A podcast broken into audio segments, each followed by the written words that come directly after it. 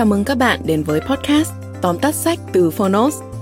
Trong podcast này, chúng tôi giới thiệu nội dung chính của những cuốn sách tiêu biểu mà Phonos lựa chọn, bao gồm những tựa sách bán chạy tại Việt Nam và cả những cuốn sách nổi bật trên thế giới nhưng chưa có tại thị trường Việt Nam.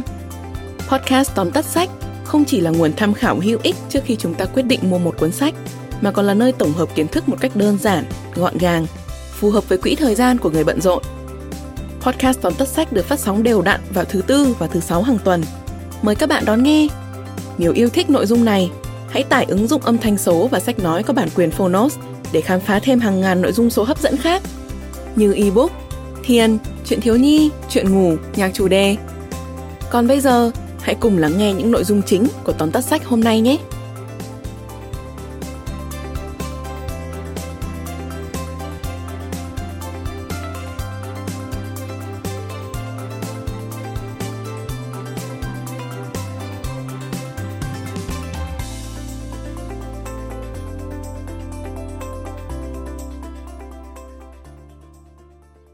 Bạn đang nghe từ Phonos. Tóm tắt sách Người giỏi không phải là người làm tất cả. Tác giả Donna M. Janet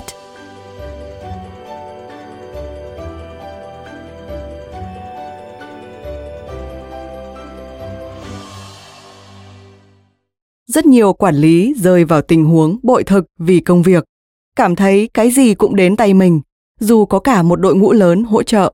Họ thấy lo lắng khi giao bớt việc cho người khác vì không tin tưởng nhân viên có thể xử lý công việc tốt như họ. Do đó, công việc ngày càng trồng chất và quá sức đối với họ.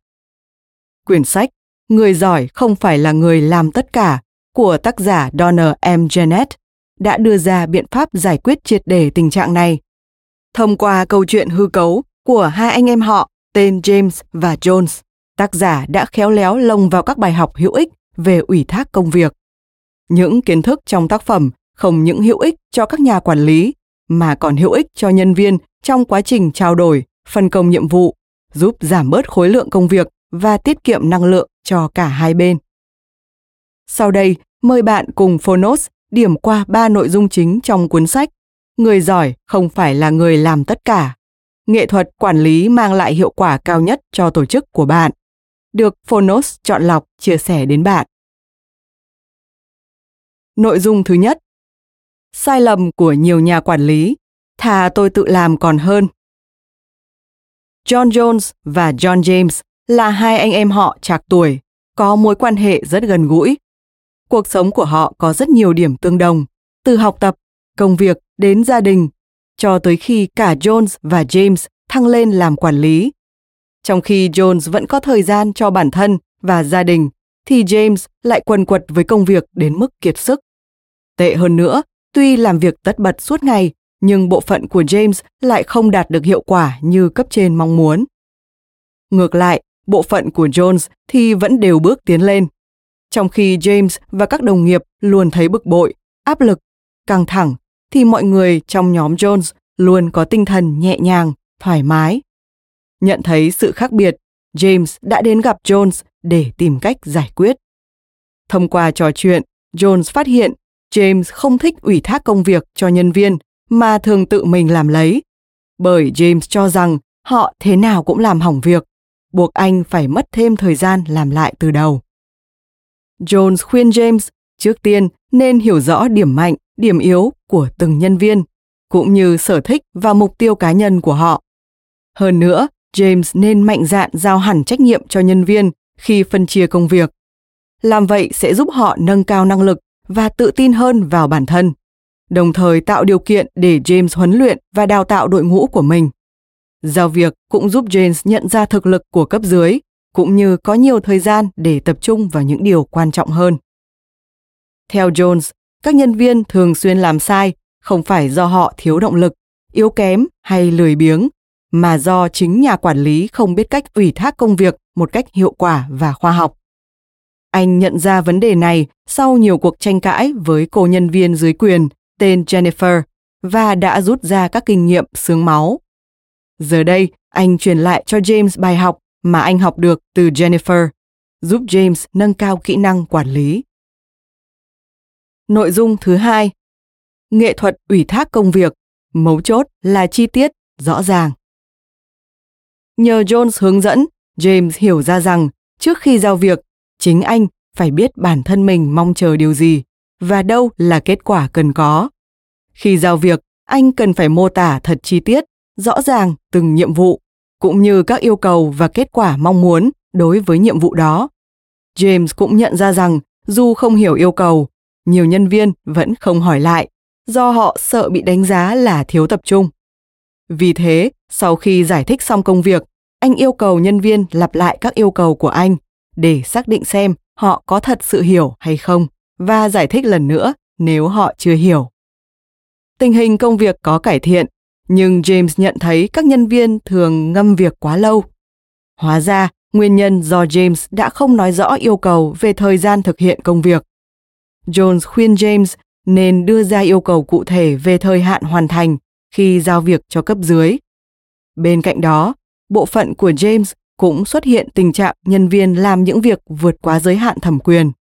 Để khắc phục tình trạng này, James cần xác định cụ thể phạm vi thẩm quyền của nhân viên khi giao việc. Có nhiều mức độ thẩm quyền khác nhau. Thứ nhất là quyền đề nghị, tức quyền tìm ra các giải pháp hoặc đề xuất thay thế tốt nhất. James cần áp dụng quyền đề nghị cho nhân viên nếu anh cần thu thập thông tin trước khi ra quyết định nào đó. Thứ hai là quyền thông báo và khởi xướng, tức quyền chọn cách thực hiện tốt nhất và thông báo nguyên nhân của lựa chọn ấy. Quyền này được áp dụng khi James muốn người khác thông báo cho anh trước khi có bất kỳ hành động nào giúp anh kịp thời ngăn chặn các rắc rối phát sinh.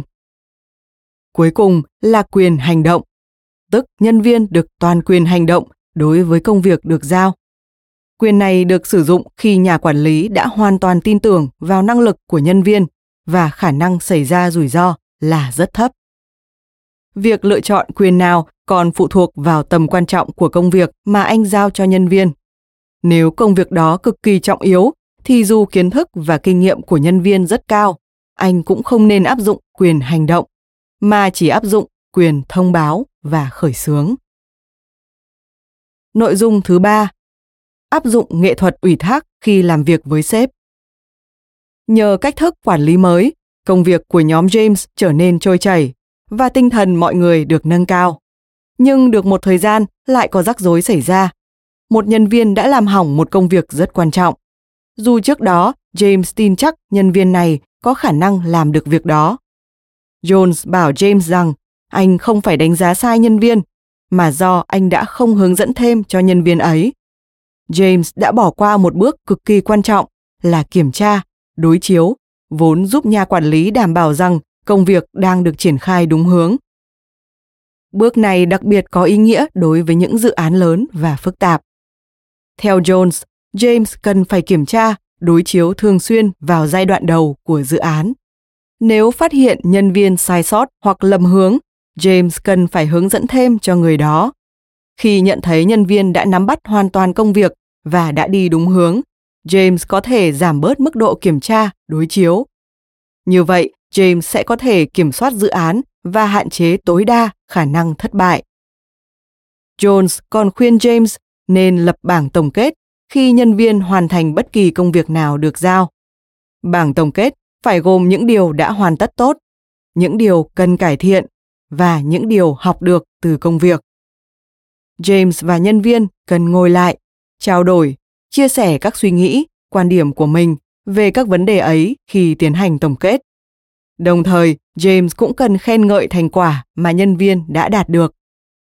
Nhờ phương pháp Jones chỉ dẫn, hiệu suất và tinh thần làm việc của nhóm James cải thiện rõ rệt. James cũng phát hiện anh có thể áp dụng các biện pháp trên dưới góc độ nhân viên. Khi sếp giao việc cho James, anh xin được bàn rõ hơn về dự án.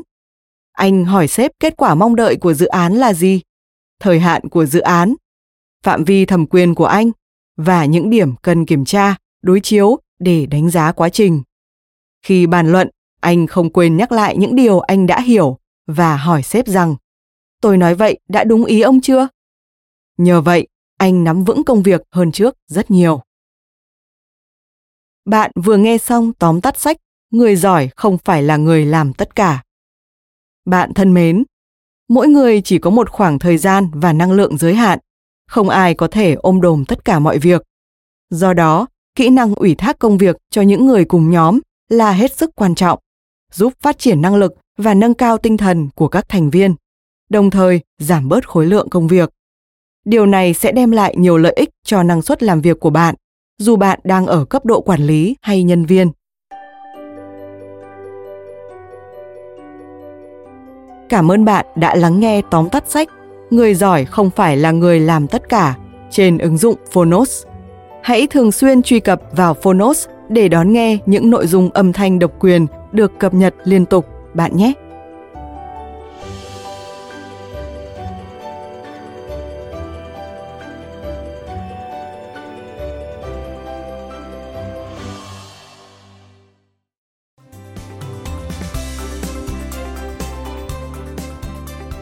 Cảm ơn các bạn đã lắng nghe podcast Tóm tắt sách.